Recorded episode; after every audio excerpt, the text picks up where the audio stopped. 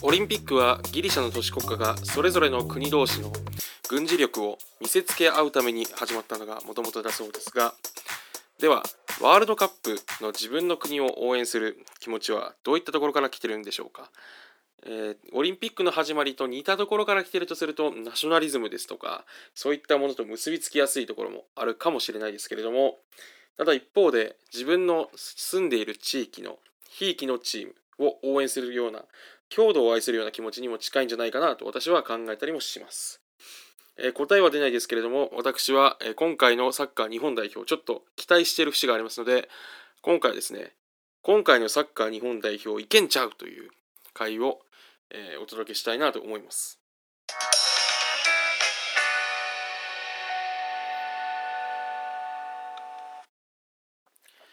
えー、MC がそのこれっていいよね今回はですね今回のサッカー日本代表、えー、森保ジャパンいけんちゃうという回ですね。えっと、これはですね、どういう根拠で私がいけんちゃうというふうに思っているかということを、えっとですね、データ面と、えー、選手の層の部分というか、プレイヤーの質の部分と、えっと、そして最後にですね、私が思うつ、こういうパターンの日本代表は強いという所感の部分と3つに分けて話したいなと思います。で、1つ目の部分っていうのは、日本人監督の時成績いいよねっていうのが主な主張ですですし、2つ目の部分はですね、かつてない数の欧州組で構成されてるよっていうのが2つ目の考え方です。で、3つ目に関しては、私ですね、日本代表ってやっぱり前線から死ぬ気で走り回って、ウィングがヘトヘトになるまでプレスかけるのがサッカーの形としてハマってんじゃないかなと思いますので、そこ、根性気持ちの部分じゃないかなと私は思ってますんでそこの話をしたいなと思いますではまず1つ目ですね データ面から言うと日本代表って、ま、少ないデータをね分析した気になっても違うじゃんっていう話はもちろんあるとは思うんですが日本代表ってベスト16ワールドカップで進出したのって3回で、えっと、トルシエジャパン岡田ジャパン西野ジャパンですよね。っていうことでもちろんトルシージャパンの時は自国開催っていう大きいその追い風がありましたからまあちょっと考え分けるとしてもやっぱり日本人監督の時の方が、えー、結構チームが好調というか成績がいいっていうのはデータとしてあるんじゃないかなと私は思ってます。であとはその国内の評価が低い時ジーコジャパンの時とザックジャパンの時は国内の人気はめちゃくちゃ高かったしスター揃いだったけどでも結果は伴わなかったですよね。それがうーんなんて言うんでしょうちょっとこう悲しいかな。なかなかねその人気と実力って意外とみたいなところとかあとは多分ワールドカップっていう舞台だと日本はまだまだねその守備的に戦わざるを得ない国の一つでもあるのかなというのことでなんで逆にスター不足で誰がおんねやろっていう状態でしかも日本人監督が割り切って試合をするという方が結構うまくいくかもというのがデータ面から私が考えているところです。なんであんまり看板になるスター選手があんまりいなくてでプラスして監督が日本人というところでデータ的にはおもろいんちゃうと思ってます。で2つ目これですねあの選手層の話をしたいんですけど今の、えっと、森保ジャパンって多分過去で一番、えー、海外組の比率高いんじゃないというかあの選手の層の質っていう部分だとめちゃくちゃいいんじゃないかなと私は思ってます。っていうのもえっとですねあのもちろんゴールキーパーのシュミット・ダニエルと権田っていう2人もねあの海外経験もある2人ですしそのプラスしてやっぱセンターバックに冨安板倉って組める可能性があるんですよね。で、しかもバックアッパーに吉田もいて、3人とも今欧州でプレーしてるじゃないですか。そこがまずなかったですね、今までって。吉田がサウサンプトンにはいたけど、もう一人は庄司とか、どうしても国内組ってところがあったと思うんですけど、で、別に国内組が悪いって言ってるわけじゃないですけど、だってアーセナルと、えっと、もう一クラブ、シャルケでしたっけ？えっと、板倉って。板倉もすごいあの評価高いですよね、今。ってことを思うとすごいですし、やっぱ、あの鎌田とか久保建英とか、えっと、そういった選手あとあの三笘とかねみんなそのヨーロッパのしかも4大リーグの中堅以上フランクフルトとかブライトンとかえっとレアル・ソシエダってみあの3つとも何て言うんですかね質実合憲というかその10位以内のチームですよね。で10位以内の欧州のその4大リーグのクラブってやっぱむちゃくちゃすごいあボルシア MG ですね板倉は。でめちゃくちゃすごいと思うんですよ。実はその AC ミランいや別に誰のこと指してるじゃないですけど AC ミランとかユナイテッドにいるけどベンチの人とそのまあ三笘はまだレギュラーつかみきってないですけどソシエダとかフランクフルトでで中心選手だと多分後者の方がえっと質としてはあんのかなと思うんですよね。って意味だとそう考えるとそう熱いんですよね。で前田大然とか浅野とかも海外でやってますよね2人とも。って思うとあの何ていうんですかね各ポジションで森田ね森田がいいですから今回は。森田はこの間のあのサッカーのアメリカ戦見ててあらっと思いましたね。だしそのえーと、CL とかでの活躍量を聞くにつけてもこの人すごいっていう。で遠藤でしょ？っ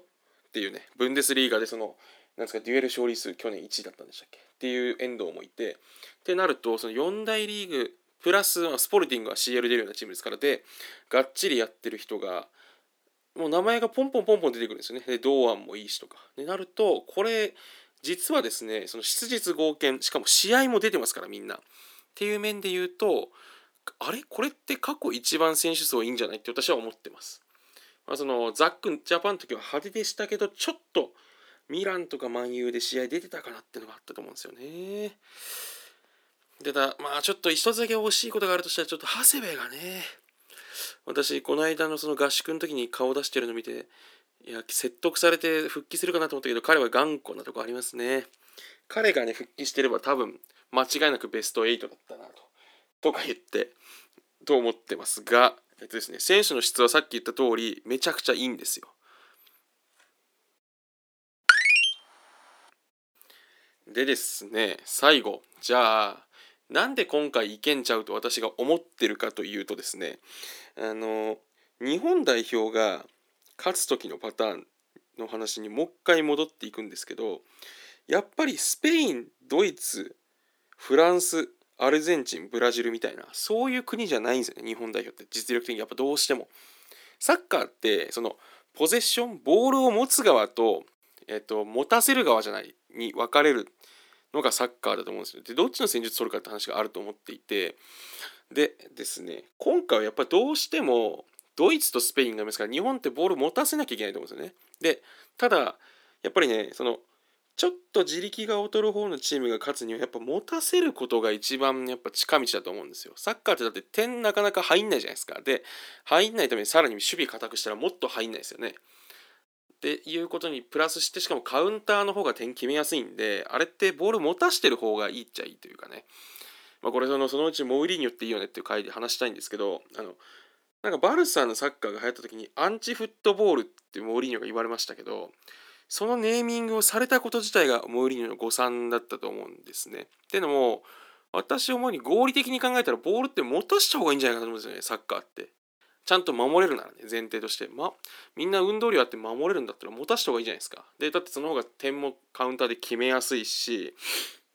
なんでしょうちょっとその間は苦しいかもしれないですけど戦力差あってもひっくり返せますよね。でしかもレアルみたいな強豪クラブってあえて持たしちゃったりするわけじゃないですかあんだけ選手いても。でそれは強いっていうことを思うとアンチフットボールって言われてみんなの固定概念としてボール持つもんだと思ってるかもしれないけど多分持たす方が強いと思うんですよね私サッカーってとかいう話をまあ私専門家じゃないのに言ってもしょうがないですけどって思うと今回の森保監督って腹くくってんじゃねえかなと思うんですよね。っていうのも、えー、前線にその久保で、えっと、まあ、久保、久保使うかなんですけど、伊東純也、で、前田大然入れて、で、真ん中鎌田。だから真ん中鎌田、左久保。で、右に、えー、伊東純也使って、前前田大然と。で、久保も、えー、ソシエダで結構ちゃんと前線からめちゃくちゃアグレッシブに守備してますから、えっと、なよいようで芯があって走れるんですよ。で、さっき言った通り、日本って持たすまず。で持たした時にその岡田ジャパンと西野ジャパンを思い出してほしいんですけどもワイドのウイングの選手が上手くなくていいんですよ。強い時の日本って上手いやつがウイングするんじゃなくて根性のあるやつがウイングをするのが日本代表の一番強い時のパターンだと思うんですよね私は。だから魂なんですよ日本代表って。どう戦うかっていうと。でこれでねそのああねこの話をねしたかったんですよぜひ。あのね日本っていう国が今までね、もうだからその冒頭の話じゃないですけど、ちょっとナショナリズムチックにつながっちゃうんですけど、っていう国がね、やっぱ高度経済成長期にどうやって成長したかっていうことを思うと、まあ私はね、あのそういうタイプの人間じゃない方かもしれないですけど、やっぱ根性ですよね。あの西欧諸国のあの2倍働いていたっていうねことだと思うんですよ。ひたすら働いたというそのハードワークっていうのがあのなんですかねとか勤勉さっていうのが日本っていうなんかある種のね国みたいなもののの強みじゃないかと人の倍やるぜっていうねだから人の倍走るぜっていうのが多分日本代表らしさというか日本っていう国でナショナルチーム組んだ時の成功パターンだと私は思うんですよ。っていうので言うとまず前田大然別にそのだから上手くなくていいんですよ。っていうよりもこう持たす方が逆に私王者のサッカーだと思ってるんで持たして相手にでしかも前田大然伊藤純也久保建英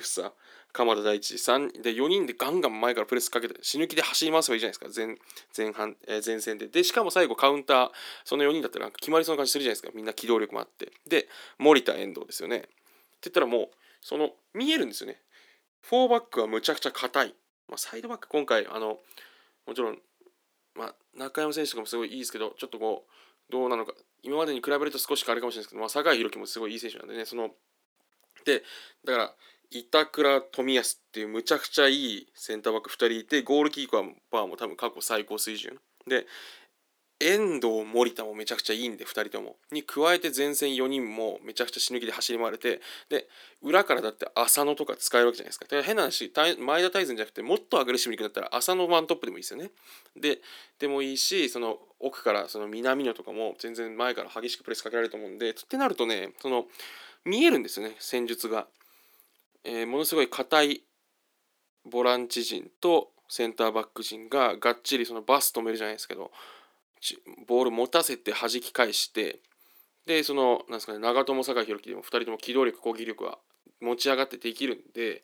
にプラスして前線のその戦えるし速いやつらがいてだからアグレッシブにプレスして追い回してワンパンチャンスのカウンターで狙うとっていう形が見えきってるんでこれね美味しいなっていう。でまたねいいじゃないですか。スペイン代表ドイツ代表ここね私狙い目だと思うのはスペイン代表決定力ないんですよね。ずっと。ワントップがいないんですよ。ずっといなくて。でそのよく言われてるのは本当に誰が点取んねんってモラタとか点取るって言うけどモラタもねっていう。でドイツ代表も今あんまそのストライカーいないと思うとなんかやってるうちに全然点決まんなくてアップセットあるぞっていうね。のが私の読みです。だから第1戦目ドイツだったスペインだったかちょっとどっちか分かんないですけどここでね一泡吹かしてほしいなっていう死ぬ気でサッカーしてね。持たせて。というので私ちょっと長かったですけどもこれね日本代表いけんちゃうと思ってるんですよ。だからまとめると3つですね。まずいい時の日本代表っていうのはスター選手看板選手になる人がいない状態で日本人監督がやるとうまくいきやすいじゃないですか。データ的に。で2つ目はでさっき話した通り選手の質は過去最高レベルだと思うんですよ。その4大リーグの中堅以上のレギュラーがえー、78人はいる。めちゃくちゃいいですよねそれって。変なしそのどんぐらいかな？とかウルグアイ代表とかまあねあのクラスはフォワードがすごいからな。クロアチアとかもやっぱモドリッチいたんでとは思いますけども、まあ、そこに並ばな、まあ、あの勝るとも劣らずぐらいはあるんじゃないですか選手層。って思うんですよ。でプラスして最後にそのなんですかね日本代表がうまくいく時のこの泥臭く勤勉さとハードワークで勝るっていう戦術にはまりそうなんですよいかにも。と思うとこれね日本代表今回いけんちゃうっていうね色気出さなければ。ちょっとね森保ジャパン勝率良すぎるんですよね。なんか色気出そう本番とか言って思いますけどもでもいけんちゃうと思うんでね。今回期待してます、えー、という回でした、えー、今回は以上です。